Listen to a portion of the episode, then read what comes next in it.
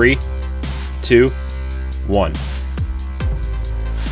Hello, everybody. Welcome to Tower Casuals, the Destiny podcast, here on Boss Rush Games. I'm one of your hosts, Corey Derrigan. Alongside me, as always, is the Deep Stone Crypt Master himself, Mister Josh Finney.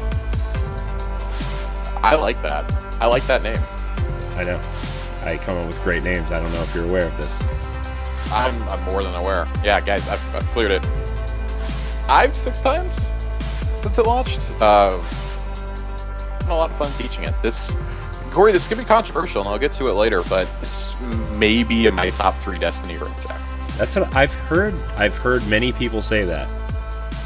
It, yeah, we'll talk, we're going to talk more about Deep Stone Crypt later in a next episode. Yeah, but uh, yeah, because uh, I still need to clear it. I'm I'm gonna try we, to we do it this weekend. Try to not spoil anything for Corey that hasn't already been spoiled. I I mean the only thing I know, the only thing I know is that there's a pike race at the beginning, and that the sword breaks the second encounter. Is all I know. All right, Josh, let's get into the twab. The twab. twab. We're gonna jump right into the twab because we got a lot to talk about. Uh, yeah, it's actually pretty light TWAB for our second to last one of the year. Uh, they give us some numbers on the Deep Stone Crypt from day one 29,814 unique completions, um, and a lot more stats for the uh, launch plus 10 days. So, up through the time you could earn the Raid Jacket, 258,000 unique clears, over 7 million player hours, 1 billion kills, 85 million deaths. Um. All of those are significantly higher numbers than the Garden of Salvation and Last Wish, especially. Um, it's kind of cool to see. I really, really like seeing this because uh, it means that it was a lot more accessible for some people. I think that not that having a full uh, 10, 11 days to grind out was better than just having three or four days. Yeah. It didn't make bounty stacking essential. That's really cool to see. Uh, Bungie charity, charity initiative with uh, Game to Give um, for every 250k that they get, they are revealing stuff for the Dawning. They have already revealed the Warlock and Titan sets, mm-hmm. uh, and we are waiting to see if we get the Hunter one tomorrow. And if they hit 1 million, they will reveal the Dawning 2020 uh, legendary weapon. So that's cool. This is a really hot set if you haven't seen it yet, Corey. It's embedded in the TWAB. I really like the Titan set if the hunter is anything like that, I'm absolutely buying this with money. Yeah. Yeah, it looks it looks really cool. I saw the Warlock set and then I saw the uh, Titan mm. set. So it's uh I like them both. It's it's awesome. I don't mm-hmm. normally like flashy sets like that, but I'll absolutely get it for my hunter. It'll be the first dawning set I've ever actually tried to earn. Um Iron Banner comes back on Tuesday with two new weapons. Uh, it looks at a hand cannon and a, I believe, a scout rifle. Yeah. So pretty psyched about those. Um, of course, they are reprised weapons from year one, I believe. Mm-hmm. Uh, I don't hate this as much as a lot of people do, especially with new Iron Banner specific perks that we got introduced last season on Forward Path and Fool's Remedy. Mm-hmm. Uh, I'm okay with this. I think this simply adds to the loot pool. These are weapons you can only get after you do the quest line. Uh, there will be an Iron Banner quest from Lord Saladin. Um, da, da, da, yep, those are it. And the Iron Will armor is back. Um, again, I, I, don't hate this. Uh, I'm okay with this. It looks a little bit bland as far as Iron Banner armor goes, but hey, it's something new to earn. Uh, we're yep. about to have universal ornaments anyways. Yeah, I mean, I I like the I kind of like this Iron Banner armor. The middle, I'm assuming, is mm-hmm. the Warlock in this yes. picture, right? And then the the right yes. is the Titan. I it looks it's fine. It's fine. It's fine. I mean, it's nothing groundbreaking. The way I see it is, especially with universal ornaments, it's become less important to me um, what the uh, standard armor ends up looking like because if I don't like it, I'm just gonna slap a ornament on it anyways. Yeah, that's how that's what I've been doing. Stuff I like. That's what I've been doing. And then when transmog comes, it's just not going to matter at all. Right. Um next we have the uh, next gen update dropping on Tuesday on December 8th. This yes. will require a full re-download for all Series X, Series S, and PS5 users. Wonderful. Yeah, a brand new 70 gig download for us. Um, Hope you don't got them which, data caps Man, yeah, I I'm not thrilled about this, but with how much is actually changing in the game, this doesn't surprise me at all. Yeah, no, it doesn't either. Yeah.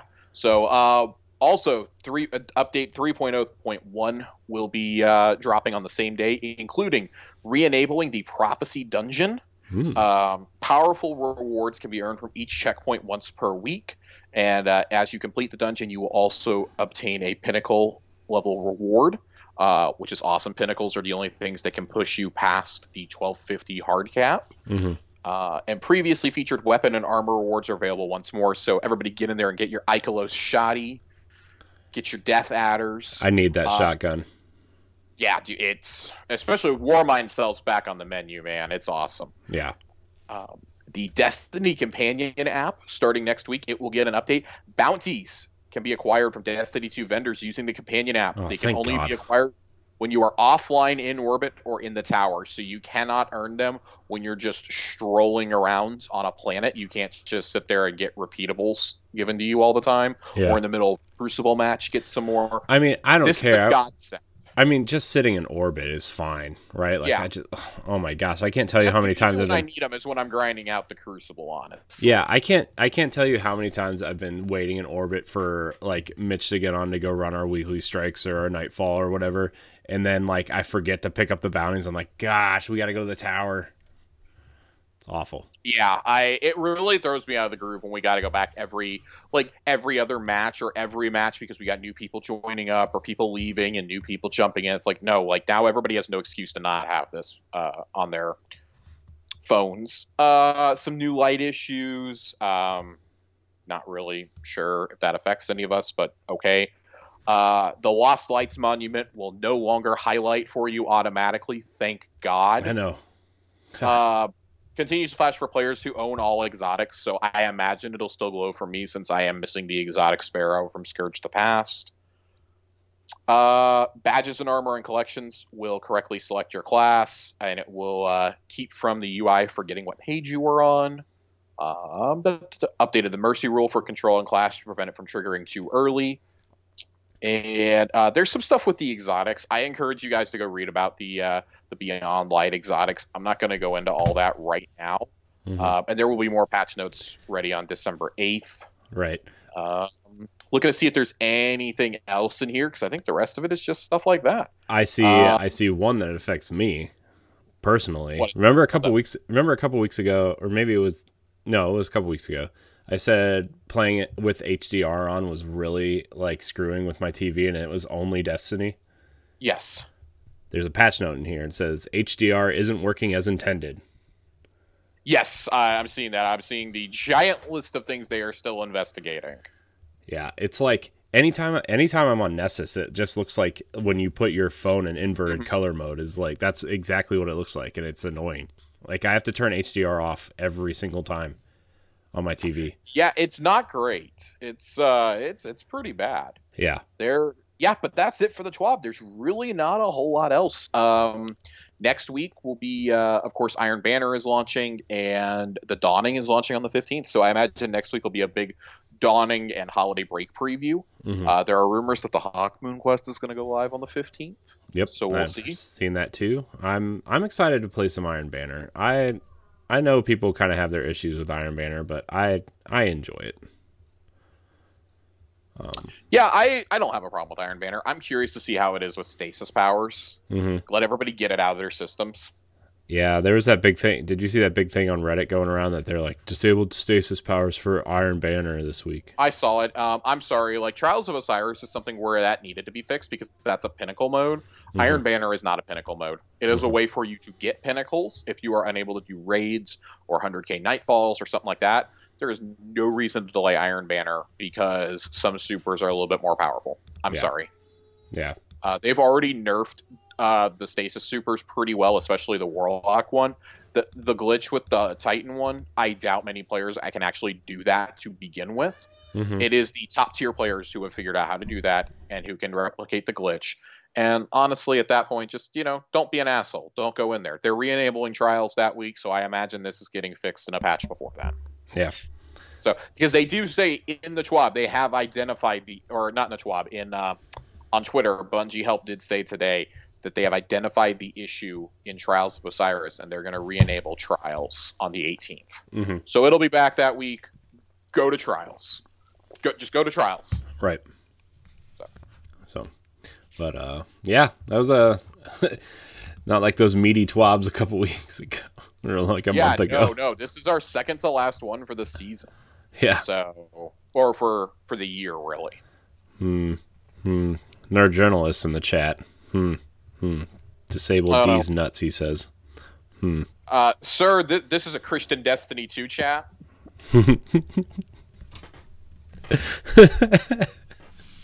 I love nerd journalists so much. I do too. Oh man. So uh yeah, so now that we're done with the TWAB, you want to talk about some stuff we've been doing in the game? I mean, I know you've cleared Yeah, I I'd thousand like to talk runs. about crypt already. yeah, well, the thousand runs of Deepstone Crypt that have yielded nothing except That's the- boots. that's the that's the title of. Josh's uh autobiography. A thousand clears of Deepstone Crypt. The story of my life. With no chest piece. Yeah. Um, I, I really like. We'll, we'll touch on the raid situ on the raid loot situation when we actually cover Deepstone here in a few minutes. But I want to take a second to focus on because we talked about legendary drops a couple weeks ago when we last uh, were on here together. hmm Since then, we've each done both of the actual exotic quests in the game for Salvation's Grip and for Lament. hmm Uh, I believe you've completed Salvation's Yeah. Yeah. Okay. Those were the first quests Um, that I did uh, after the campaign. So we've had the opportunity now to go after the exotic helmets and the exotic arms through the Master Lost sectors and go after Cloud Strike through the Empire hunts. I'm going to present an idea to you, Corey, and I want to know what you think about it. I think this is how all exotics should be distributed going forward for a content release. Yeah, I really like the kind of like the straightforward quests. This this reminds me of, you know what, getting uh lament and uh, uh salvation's grip reminded me of was the Gjallarhorn quest in Rise of Iron. Yes. Is what they Yes. reminded me of, and it just brought back so many like good feelings of like, oh man, I like I, can. there's an act, there's an actual story built around the weapons. Yeah, like lament is uh, spoiler alert if you haven't gotten lament i'm assuming if you listen to this you're one of the nearly 1 million people who have cleared it lament is the ancient weapon of clovis bray that he used to fight off the vex with well we find out through the course of that quest so we'll do a deeper dive into this uh, later on in december i, I want to take some time to compile this see if they give us any new information over the coming weeks clovis bray uploaded himself into not only the AI construct that we meet in the depths of the Bray exoscience in Beyond Light, he is also Banshee 44 in the Mhm. tower. But Banshee obviously has no memories. He doesn't remember himself as Clovis. When we present Lament to him, though, he remembers. He remembers wielding it, and he tells us to keep it. Basically, do what he would do with it.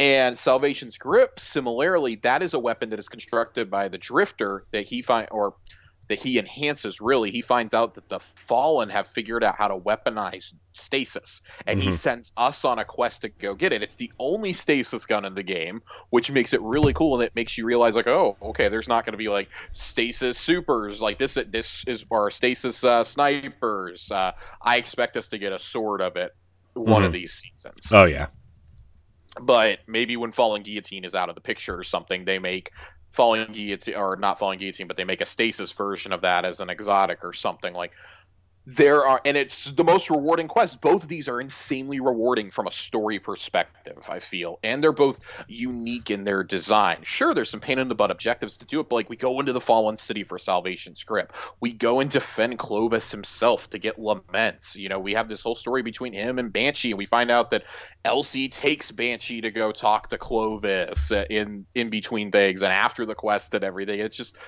there's this whole crazy storyline.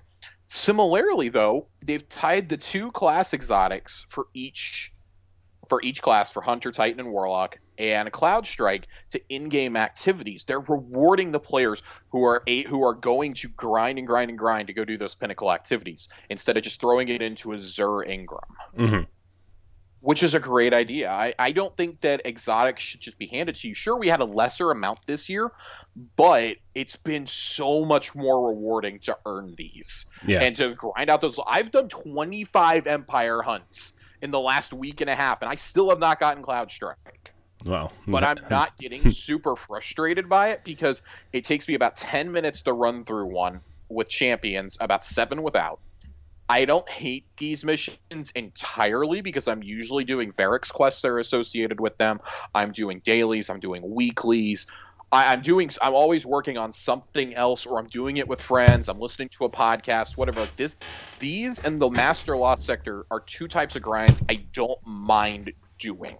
This is stuff we've been asking for for a while. Is endgame grind that is not solely oh, you have to flawless a dungeon. Oh, you have to do the raid every week. There are now so many things for solo players to go do in this game. Mhm. Yeah. I, And there's rewards. There's cosmetics given for finishing each of these things. By the way, you do a Master Lost Sector, sure, that counts towards your uh, that counts towards your uh, what do you call it? Your title completion. But there's also there's shaders tied to the Empire hunts.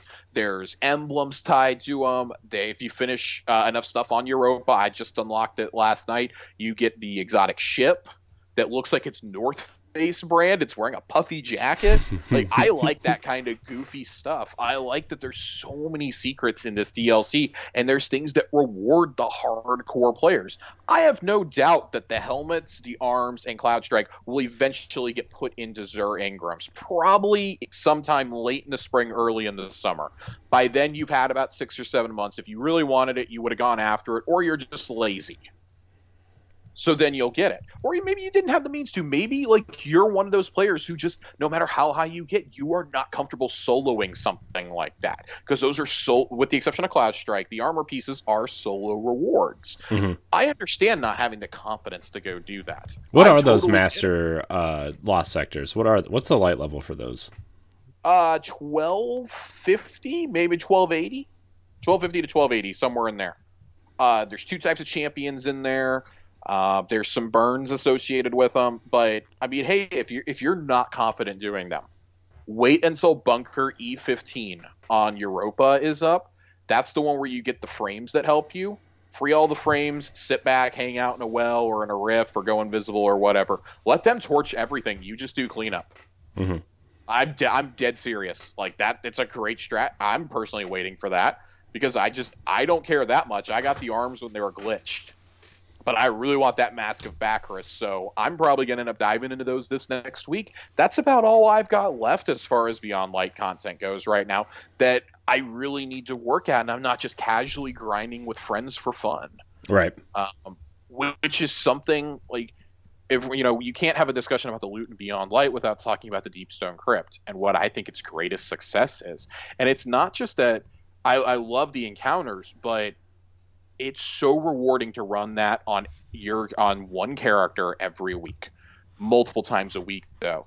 That you are no longer being punished if you choose to only play on one class. I only like playing my hunter in endgame activities. I'll throw on a warlock or a titan for some for some crucible for you know a couple strikes here and there maybe. I, I might throw it on for some gambit. I don't want to play through the entire story multiple times though. And unfortunately, I know if I want to play those classes, I'm going to want to use stasis powers as much as possible, right? Mhm. And I know that's not feasible in a raid, especially when we're all still learning it and still grinding it out. I'm now no longer being punished for running a hunter. It used to be I didn't want to run a raid more than once in a week because uh, can we wait till next week? Can we wait till next reset, guys? Like I'm not going to get any weapons out of this. I can still get spoils though. I can get enough spo- if it's a repeat run for me. I can get enough spoils out of one run to buy a weapon or a piece of armor at the end out of the final chest. Because how the final chest is set up, Corey, is each piece of armor that you've earned in each weapon is there for purchase with spoils of conquest. But in addition to that, there are four chests that you can choose from also, if you so choose, that are more. There's 60 spoils apiece that you get a piece of armor and a weapon, and it tells you which encounter it's from, so you know exactly what you're going to get. There's one of three pieces of armor and one of two weapons, usually. That is the greatest success of this raid. Is not only can you do all that, it's if you had enough spoils and you already got your pinnacles, You can buy another chest. You can go buy more weapons. You can get that roll that you're chasing without having to just rely on having to do multiple characters every week. Or like even if you're rolling one character, like you don't have to wait for Yeah. the the reset like the old raids. Well, and that also the first four times you open those secret chests, which one of them is smack dab, you cannot miss it when you're doing the jumping puzzle in the raid. Um, you you get smacked with it each time you open up those chests though for the first four times as long as it's your first open of that chest of the week on that particular character you will get the mods. There's only four mods for the whole raid and you can earn them all your first four secret chest openings when you run the raid. Oh, cool. yeah i, I absolutely loved that because i had them i had some of them by the end of the first by the end of the first weekend. I had all of them. I loaded in on another character ran through the jumping puzzle got it with my warlock and then got the other ones with my hunter a few times i had them all by last tuesday's reset. And let me tell you similar to garden of salvation they really changed the game. They're not as essential but they really really help. If you're carrying one of the buffs yet there's passive ones and it's all only active in deepstone crypt there's passive abilities that are on there too that even if you're not running that particular augment you still get them like for example the scanner one drops heavy ammo even if you don't have the scanner augment on you i cannot tell you how much that helps when you're running xenophage at the boss Yeah. i cannot tell you how much that helps things like that these are the kind of mods we wanted to see and they all stack with each other. So if there's something particular you want to run, and say you want to run three copies of the scanner augment because you want that extra headshot damage, which is what you get when you carry that, or you want that extra heavy ammo, slap three of those bad boys on, three pieces of arc raid armor, and you're ready to go. Nice. I think it's fantastic the way that they've done the raid loot, and it's rewarding in a way that I feel they're finally starting to nail. We've seen this with the seasonal content for a little while. With Season of Arrivals, we saw it. We're seeing it again with the lures. You want you want to talk about a little bit about the Wrathborn hunts. Yeah. So I- why, why don't you hit me with that? I mean, maybe I just haven't done enough of them to see the real re- rewards from them or whatnot. But like, I just, I don't know. I don't really care for them a whole lot. And maybe that's just me. Maybe I'm just like I'm not doing enough of them to see the real rewards from it yet.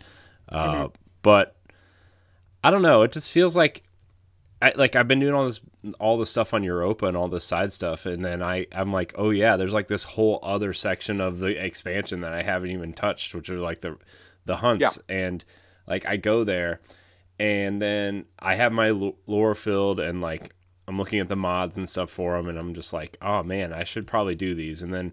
I'm like, but all this other stuff that I'm doing is way more exciting than these hunts. Yeah.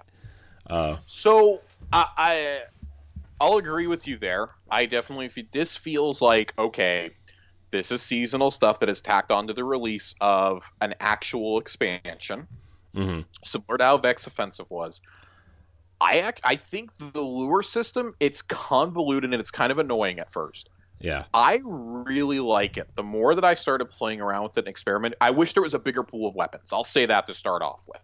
I think only having five weapons total, uh, inclu- and that's including the two season pass ones. Yeah. As of right now, there's only five weapons. Is borderline inexcusable. Which is what the, scout release of rifle is in the scout rifle's in the season pass, right?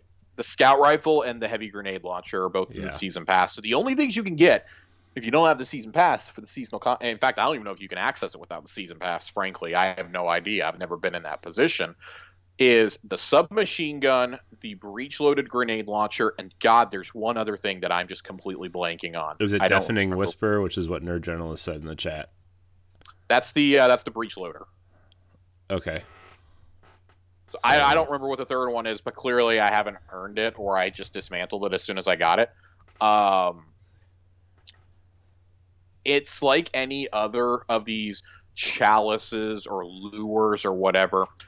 You got to wait for people to play around kind of with the roles and see what they like. I do like that you can kind of pigeonhole what perks you're going to get on something first, by the way.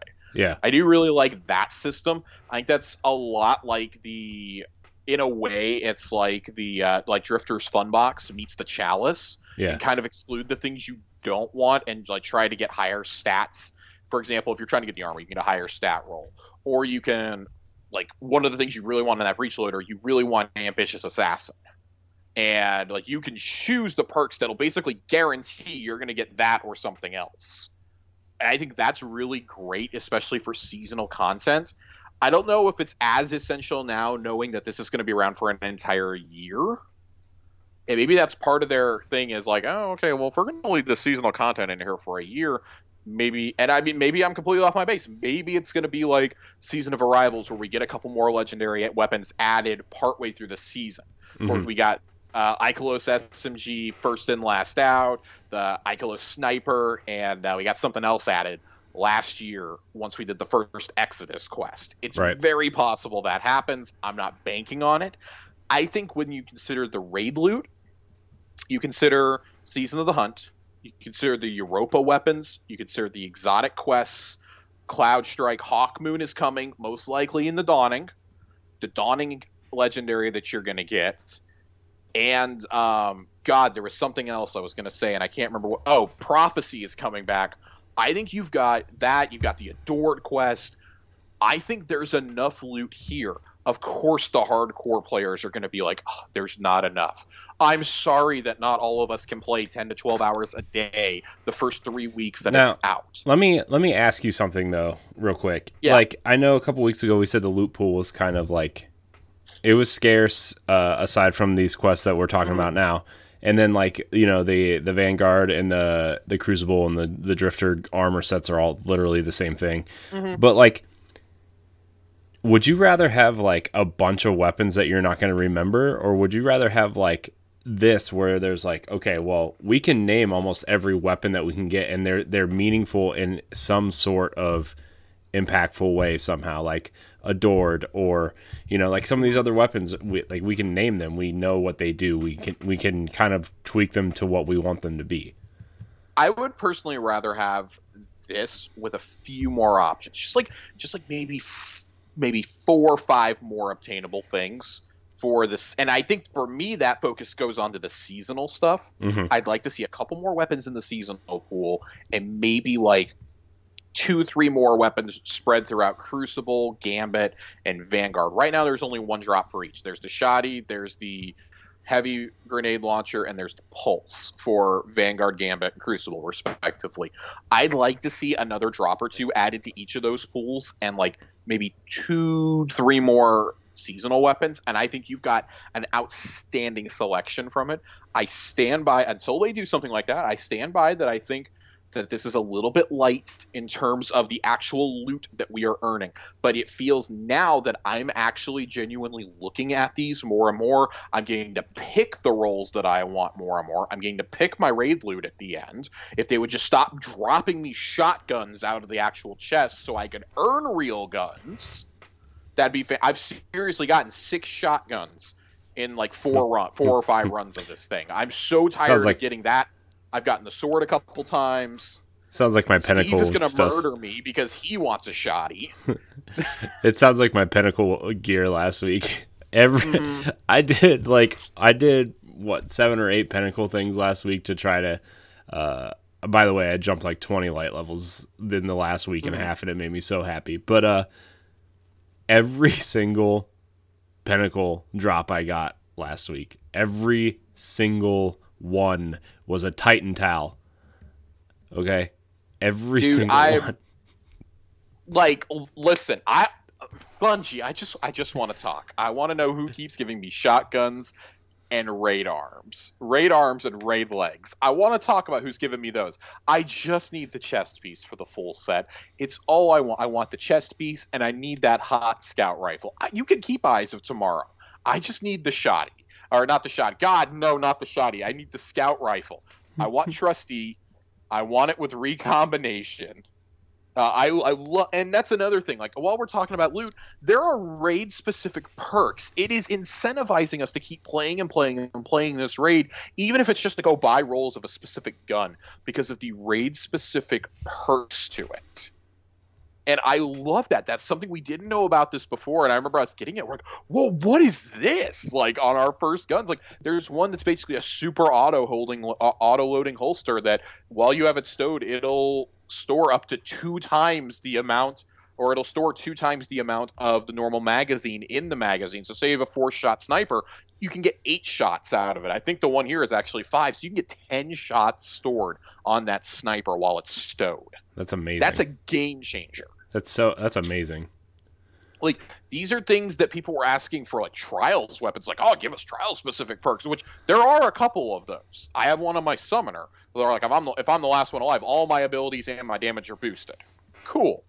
This is awesome though. Give I love this for pinnacle activities. I'd like to see it for this. I'd like to maybe see uh, a gun have a chance to have a roll at that out of the final chest in the next dungeon, perhaps. Like these are these are cool things that incentivize people to keep playing your game, and it's what we've wanted for so long.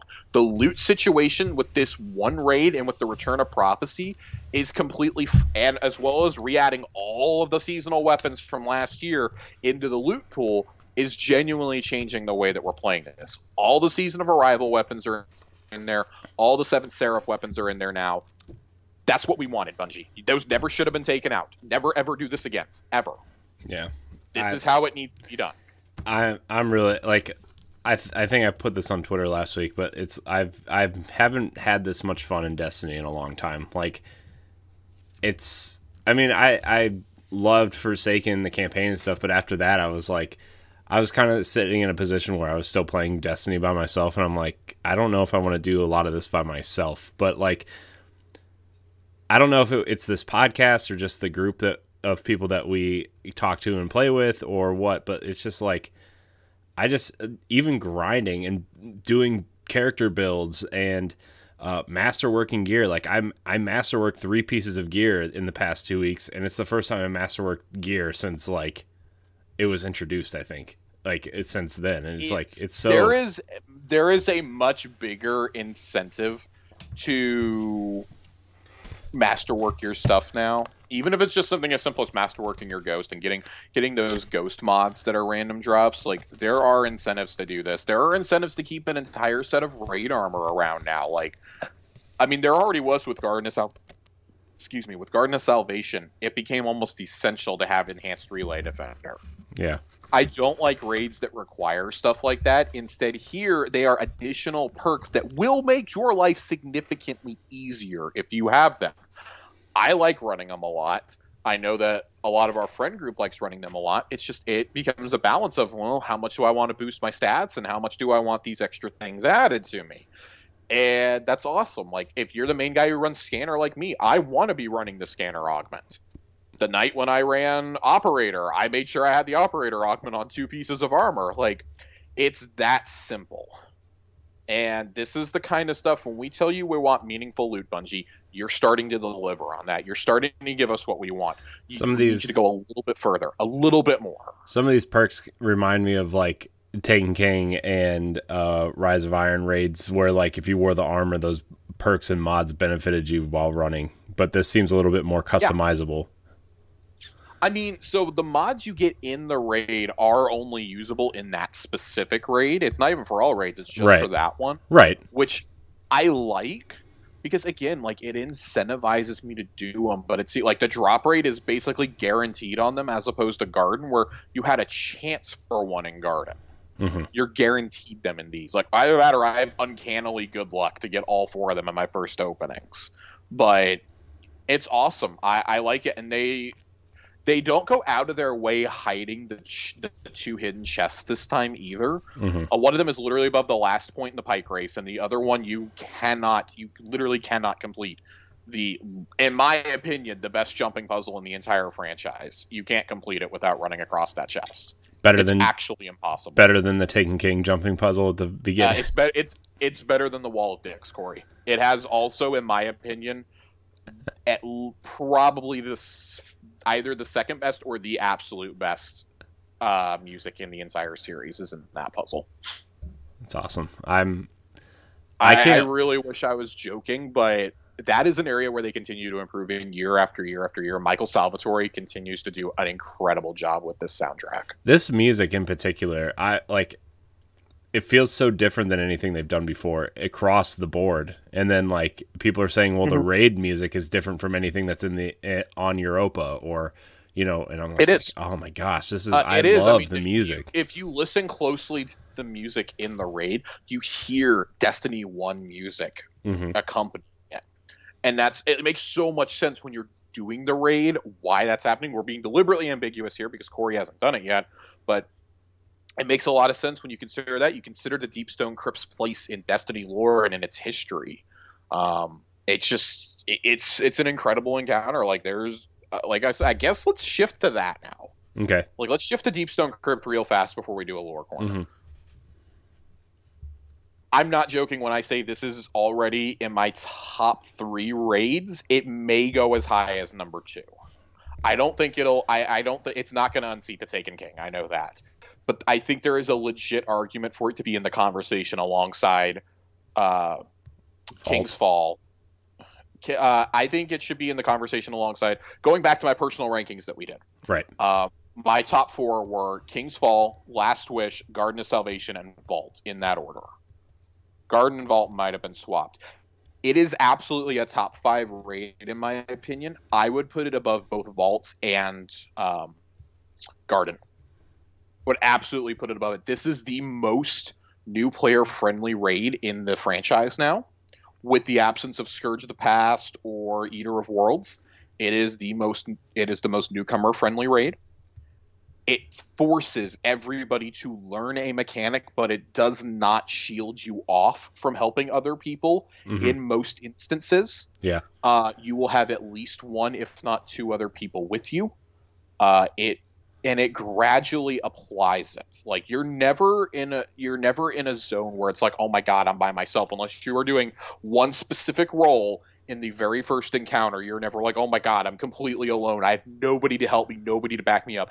It is structured in a way that Crown of Sorrow and Garden of Salvation failed to be, and they were lesser raids because of it. I love the ambiance, the music, the design of Garden, but the tether mechanic sucks. The walling off of teams sucks. Same with Crown. It's awful. I hate that about those encounters. You can't go help somebody if they're struggling. Here, everybody has an augment, and you are forced to take it at some point. You can't just say, "Oh, this person doesn't know what they're doing." Like, no, you are going to fail until that person learns their job, and it, there are jobs that are much easier than others. You don't give a new person suppressor in the final battle or in the third encounter. You give them something like operator or even scanner. You make them a runner, something. You don't put them on something like suppressor. It's that simple. It's not that hard to understand. Mhm. And I love that about this raid. It yes, it was hard in contest mode. I'm I am joining the chorus of people like Byf and a few others who have been saying, Bungie, please put contest mode on there as an applicable modifier for us so we can tackle it at our own pace. Some of us would really like the challenge of being able to beat it, but with our newer weapons. Mhm. You know, just power cap us to 1230, no artifact, nothing, and let us see how we do. It's crazy to me that one weapon changes the entire tide of that. The, the second encounter to me is still the most difficult. It is the most difficult. There's others where you gotta like, okay, yeah, you gotta be on it with your call outs, but this one, I mean, with Lament, it almost it goes from being the hardest in the raid to almost being the easiest. And I don't know if they intended for that or not, but truly, if you beat that in contest mode, you you are a top tier player. There's no doubt in my mind. We got to th- we were on phase three, almost done with it before we when we ran out of time, and it's just it's brutal. Yeah. It's absolutely brutal. But that is the sign to me of a good raid encounter. It was brutal, but not one of us ever lost our optimism, even though we failed there. For our group failed for about eight, eight and a half hours at that specific encounter. And I don't think we ever. Wa- I think we got we got a little frustrated, but we never got mad. Yeah. Like we saw top tier teams not completing that. That were still that we were getting almost as far as them, if not farther. Like we were close to triggering final stand, and that like to me that's a pride of uh, that's a pride of a badge of honor in its own right. Yeah. Like I, I'm I'm proud of the job that we did, and that none of us ever got heated, not at each other, not at the encounter. It's just like you know we knew this going in on day one was going to be rough. It was going to be real rough. But I'm also glad that as soon as that dropped, we went in there and just bam, we we wiped it. we we wipe the rest of the raid out. That's awesome. So it's a really really fun raid, Corey. I can't wait to talk about the overall raid with you and the fact that this raid has a story, which I think raids need to have. Yeah, like, I mean, Crota's End has us going in to kill Crota. King's Fall has us killing Oryx. Uh, we're saving the Dreaming City, or so we think. In uh, Last Wish, you know, and then there's other stuff like, oh, okay, well, like we have the four things with Calus, but none of those are really story stories. Right. Like this is an actual story. Like you start off doing one thing and it turns into something else entirely, and that's so cool. There's a plot twist. I don't see. I didn't see it coming. It's so cool.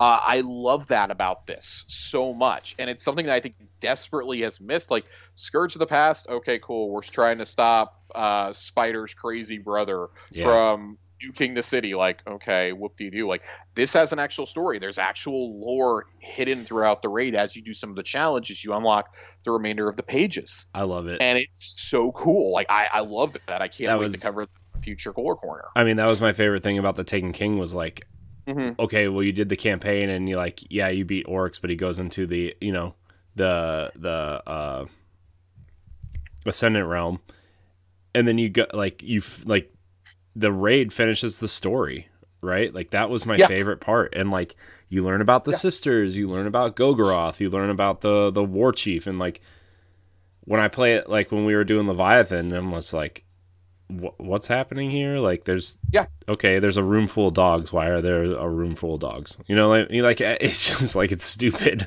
you know, I mean, I don't know. I'm excited to play through a story again, and, and like I, I really hope like Saturday, like we can go through and learn it, and er, well, you, I can learn it and and do it, and like as someone who used to raid every week on three characters, like Mm-hmm. that's the one thing about Destiny that I dearly miss is raiding every week, even if it was just once a week, right? But like, I still think raids are the best in-game activity to this day. Uh, you know, aside from you know, like the dungeons are like the next closest thing. Like I really enjoyed when Yeah. when I did Pit of Heresy. Like that was a really fun light raid experience with three people. Well, I mean, and like, I, I've gone on record as saying that I think Prophecy is one of the top two or three things they've ever done. And I mean, add Deepstone Crypt to that list now too. mhm. yeah, Um, Bungie's approach to the end game content, to the end game design, is top notch. yeah, Whether it's, It's- Prophecy, it's uh, the Shattered Throne, it's Deepstone Crypt, it's King's Fall, it's Vault. Everything is genuinely special, even in a year with a lesser raid, like Mhm. Spire of Stars, when it first came out, was maligned for that. Same with uh, Eater of Worlds, and I'll blame them. That was in the most tumultuous time of Destiny's history. Those are still like, even though those ranked my as my last two, along with Crown of Sorrow on my overall raid rankings, it's like those are still top notch experiences. yeah. As far as a first person shooter goes, no other shooter. We covered this on Arsenal X. No other game does what Destiny does when it comes to the end game. Yeah. It's uh, So it's special. That the end game and stuff now is with the, with the added loot now and with the incentive to keep doing, I mean, you don't even have to use your spoils on stuff from that raid if you don't want to. If you missed out on Anarchy or on the Exotic Sparrow, like so much of us did from An- from Scourge of the Past, you can now buy those from the kiosk. You just have to have the proper amount of spoils. which is which is awesome.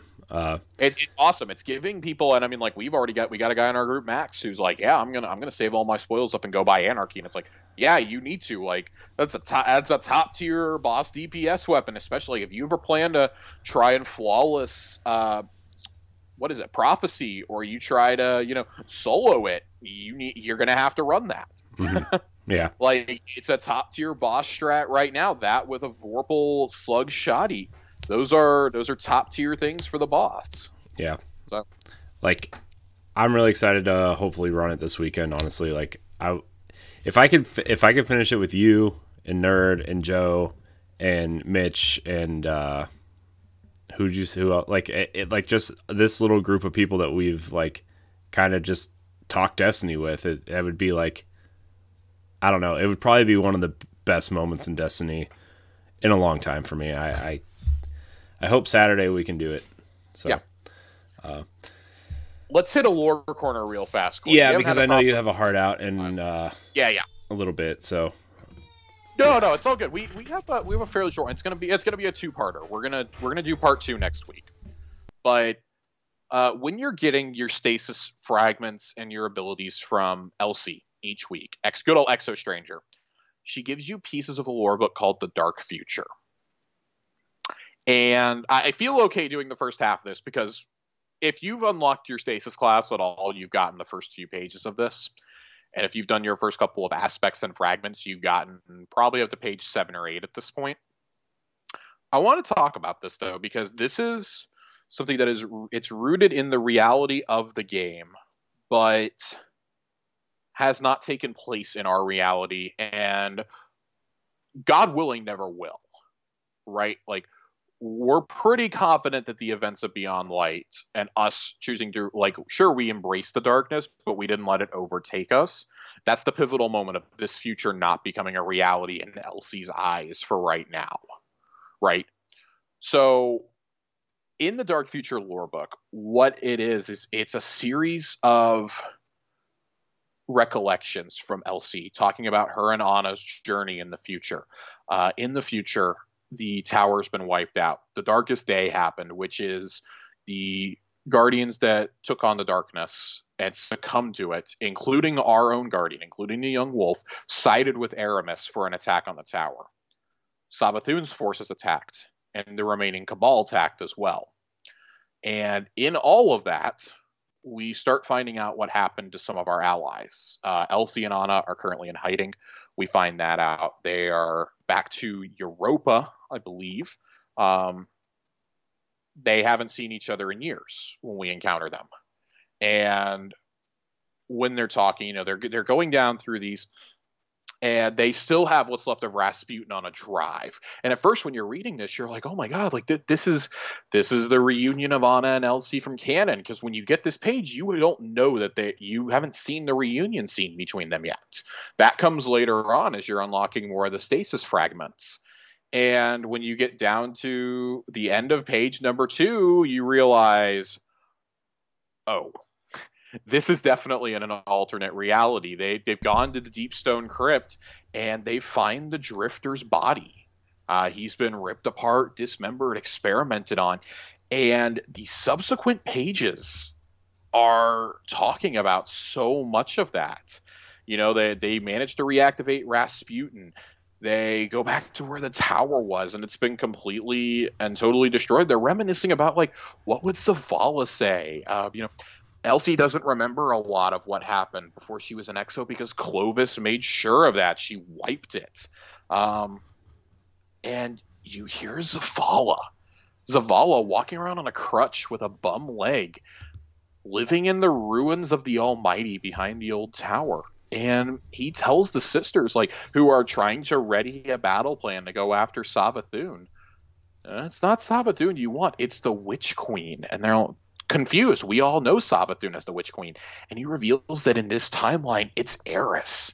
Eris is the one who led the attack on the tower. She was completely corrupted by the darkness. And you just you start to understand. Like they ask, "Where's Ikora?" And all Zavala can do is point at the tower, and she's buried under that. She took down all these ships with her. She went down, and nobody's aware that Ikora is dead. And he's like, "Yeah, she she's gone." So Zavala helps the sisters make a plan. And they decide that they're going to need to get Mara Sov on board. They're going to need the Leviathan. They're going to need to, you know, they're going to have to convince the traveler. And it's it is a book that I don't think me summarizing it does enough justice to it. It it is something that everybody should read it. Now the lore is much more accessible to you in the game. You should absolutely read this book because it's so wrenching. It's absolutely heart wrenching. Uh, you know, Zavala says in it to Anna and Elsie. Anna asks what happened that day. It's been impossible to find accurate recounts. And he goes, We were outnumbered. When the Witch Queen found me, she called me a non believer as she tore my leg from its joint and pulled the light from my ghost, discarding me like trash. Ikora had it worse. I looked upon the traveler, hoping it would be our salvation from the atrocity, but instead it just left. The traveler abandoned them again. Abandoned us when we needed it most. I wanted to reach out and grab it, make it stay, make it save us, as we always thought it would. But that was it, gone. Cabal forces crumbled the rest. He says Ghaul's plan to ensure the Traveler and harvest its light, the blueprints, they're all here, and he's copying them now. Rasputin is. Rasputin helps them come up with a plan to bring the Traveler back and force it to fight for what's the very few remnants of humanity at this point. We'll get to the rest of the book next week uh, because we need to break this down in more and more detail. But essentially, the summation of the book, the implication we're given at the end is the traveler sends Elsie back in time. Back to before all of this, back to before we meet her in Destiny 1, long before that, actually. It's given the implication she goes back about 100, maybe 150 years before the events of Destiny 1. And since she's an exo, she can't die. Right. Well, I mean, die. Yeah. Um, it's implied that she's caught in a time loop until the past changes, that the traveler has put her in one and that's what leads her to us she instead of us finding it on our own she decides to guide us towards it to avert the dark future to avert what's happening like to the point where no time to explain when you have the little stasis buddy pop up next to you the gun shooting through it is with its cadence with its sound it is elsie's no time to explain from the vanilla destiny 1 campaign shooting through the portal to help you that's awesome that's so cool the little tangents in this story, the things like this, like you know, just from hearing her dialogue post campaign and reading the description about her, that she's from another time. She's from the future and she's here to avert that future. Having time travel open to us now opens a myriad of possibilities for this franchise going forward. And it's something I want to speculate on over the Christmas break from the TWABs and as we've gone through the remainder of the content that's in front of us. Because I think this puts Destiny both in a very interesting and unprecedented time, but also in a very precarious way that if they don't handle this correctly, it literally can destroy the franchise. You can't just use time travel as a Deus Ex Machina for everything. Because I know instantly some some fans are gonna be like, "Oh my god, we could go back and save Cayde, which a lot of us thought was going to happen last year with the sundial, that we were going to screw things up and go save Cayde. Instead, we saved Saint 14, and we don't yet understand what the ramifications of that may be. Right. To the future. And so imagine if we were to do something like that. And I, a, a lot of the hardcore fans of the series, especially the students of the lore, would say, do not undo Cayde's death. That's such a pivotal moment in the franchise that you can't undo that. Mm-hmm. Like the, the franchise, as much as I hate to say it, I love Cayde. Cayde is my Cayde is one of my two favorite characters in the entire franchise, up there with Drifter. Losing Cayde was for the best though, and I think if you look back on a lot of their decisions, like characters they've chosen to let go, even ones that were in the lore, like we don't want to bring those back. Saint was an unprecedented thing. We brought him back because Osiris loved him so much and we were able to bring him back. Something Osiris, the greatest guardian to ever live, was never able to do. The one who's now without his light. We were able to do that, though. We were able to reunite Saint and Osiris. And so, time travel is something they've been building towards for the last year or so. The corridors of time, I do not think we're done with those. This book all but confirms that to me. Yeah. Plus, like, so the time, like, I think the time travel stuff is so interesting because that that. Mm-hmm that aspect itself can bring back so many like even from just like uh you know the content vaulting stuff this is this is how you like and, and not just lore stuff but this is how you bring back like if you want to bring destiny 1 stuff back and you want to have like yeah. a season of people hey you want to experience destiny 1 we can make that a season or something you know what i mean like right it's so like the time traveling stuff is so interesting and that that that gives you so many new things to play around with with the not only the lore but just like visiting new and old locations seeing characters that are gone like you know what i mean? I agree. I, I agree and i think as long as we use it sparingly mm-hmm. it's a good thing for the franchise. Yeah you can't you can't use it like yeah. Oh we messed this up so we're gonna time travel back and fix it. You right. know what i mean? Like you, you can't do that. That i i do expect that to happen at some point uh, yeah, maybe maybe it's with Savathun. Maybe we just absolutely fuck up, and us traveling back in time allows us to quote beat her in the campaign, and then we pull a King's Fall and go in and kill her for real in the Ascendant plane. Like there's so many possibilities you can do with things like the sundial, that you can do with things like the corridors of time, that you can do apparently with the traveler's light now. There's so many things you can do, and I think that opens up so many possibilities for the lore, for the future of gameplay, for future activities. I'm excited to see what happens. Yeah, I'm I'm really interested to see what what's going on. Sorry, my kid is still awake. Uh I'm she's excited too, I guess. Uh Yeah, I don't know. I'm I'm just really excited to see like even like the time traveling stranger will that change like will will we meet like this timeline stranger at some point, you know, too? Like so that that's perhaps the most interesting thing to me about this is how does time travel exactly work in this universe? Are there two Elsies running around? Did she I mean, did she throw this Elsie in cryo or something like, or is this one in cryostasis until a certain point in the future or something like? Who knows? Like, I don't know how that works. Does she just get beamed back into her past body? Like, there's so many questions I have about this, and I have a feeling it's the latter. I, I think it's her getting beamed back, her consciousness getting beamed into her past body. I think that's what happens here. It's different than when we went through the sundial and our physical body went, mm-hmm. when we went into the corridors of time and we saw our funeral through time. Like, right. I'm especially since I'm she's an so exo, you can upload the the consciousness and mm-hmm. send it mm-hmm. back. You know, I think that that's well, not easy... even that. I mean, like, it, it's very clear, and we'll get to this. It's very clear at the end that it is done through the Traveler's Light. Yeah. Um. And so, I mean, like, I, I if they, if I never get an explanation, I'm okay with that. It's space magic. It's a giant golf ball in the sky that sent a robotic lady back in time to stop the collapse of the universe. Like against the space Doritos and a deranged eyeless hunter with a turban. Like uh, you can't get much more ridiculous than the premise I just gave you, but it's done very tastefully. That's fair. You know, so it's uh, yeah, you're right. But that's gonna do it for Lore Corner. yeah, and uh, I think that's gonna do it for this episode of Tower Casuals, Josh. I think so too. Uh, dude, I'm not gonna lie. I I love this show. I'm glad. Like I think about it often, and like while I'm laying in bed trying to figure out like uh trying to like manage stuff and do certain things. Like I'm really glad that we brought this show back and and uh for sure. Destiny, man. Destiny. Destiny. Destiny, man. Uh yeah, so we're gonna wrap it up. I want to thank everybody so much for watching and or listening. Remember, you can follow us on Twitter at Tower Casuals. You can email us at towercasuals at gmail.com. A question if you have one, or some interesting facts or whatever you want to. Uh, please do. Please yes, do. Please do. Yeah. Uh, we've been light on questions on this show, so we we'd really like you to uh, which is fine, contribute. but I like to talk. Yeah.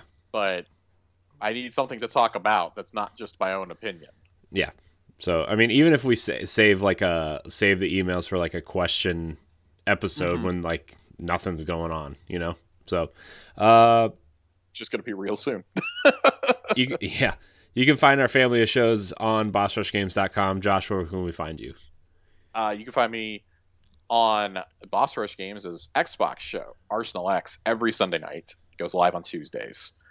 And then you can find me on Twitter and on Twitch at, at Josh underscore Finn, spelled with two N's as always. We're wrapping up Gears 5. We're doing Reset Tuesdays with Destiny next week with the next gen update. Probably doing a little bit of raiding in there. We, we got to experience the raid in 60 frames. And then Thursday night, baby, after Tower Casuals, it's Cyberpunk time. Yes. So, yes. Come join us. It's going to be a fun time. Uh, you can find me at I am HC on Twitter. Uh, you can find me on a plethora of things here on Boss Rush Games, including Arsenal X, the Xbox podcast. Uh, if you listen to this show, remember to rate and review if you listen on Apple Podcasts and give it a like or a thumbs up or whatever else other kind of rating system on these other podcast apps. Uh, we really appreciate it. So, I want to thank everybody so much for watching. And until next week, we love you.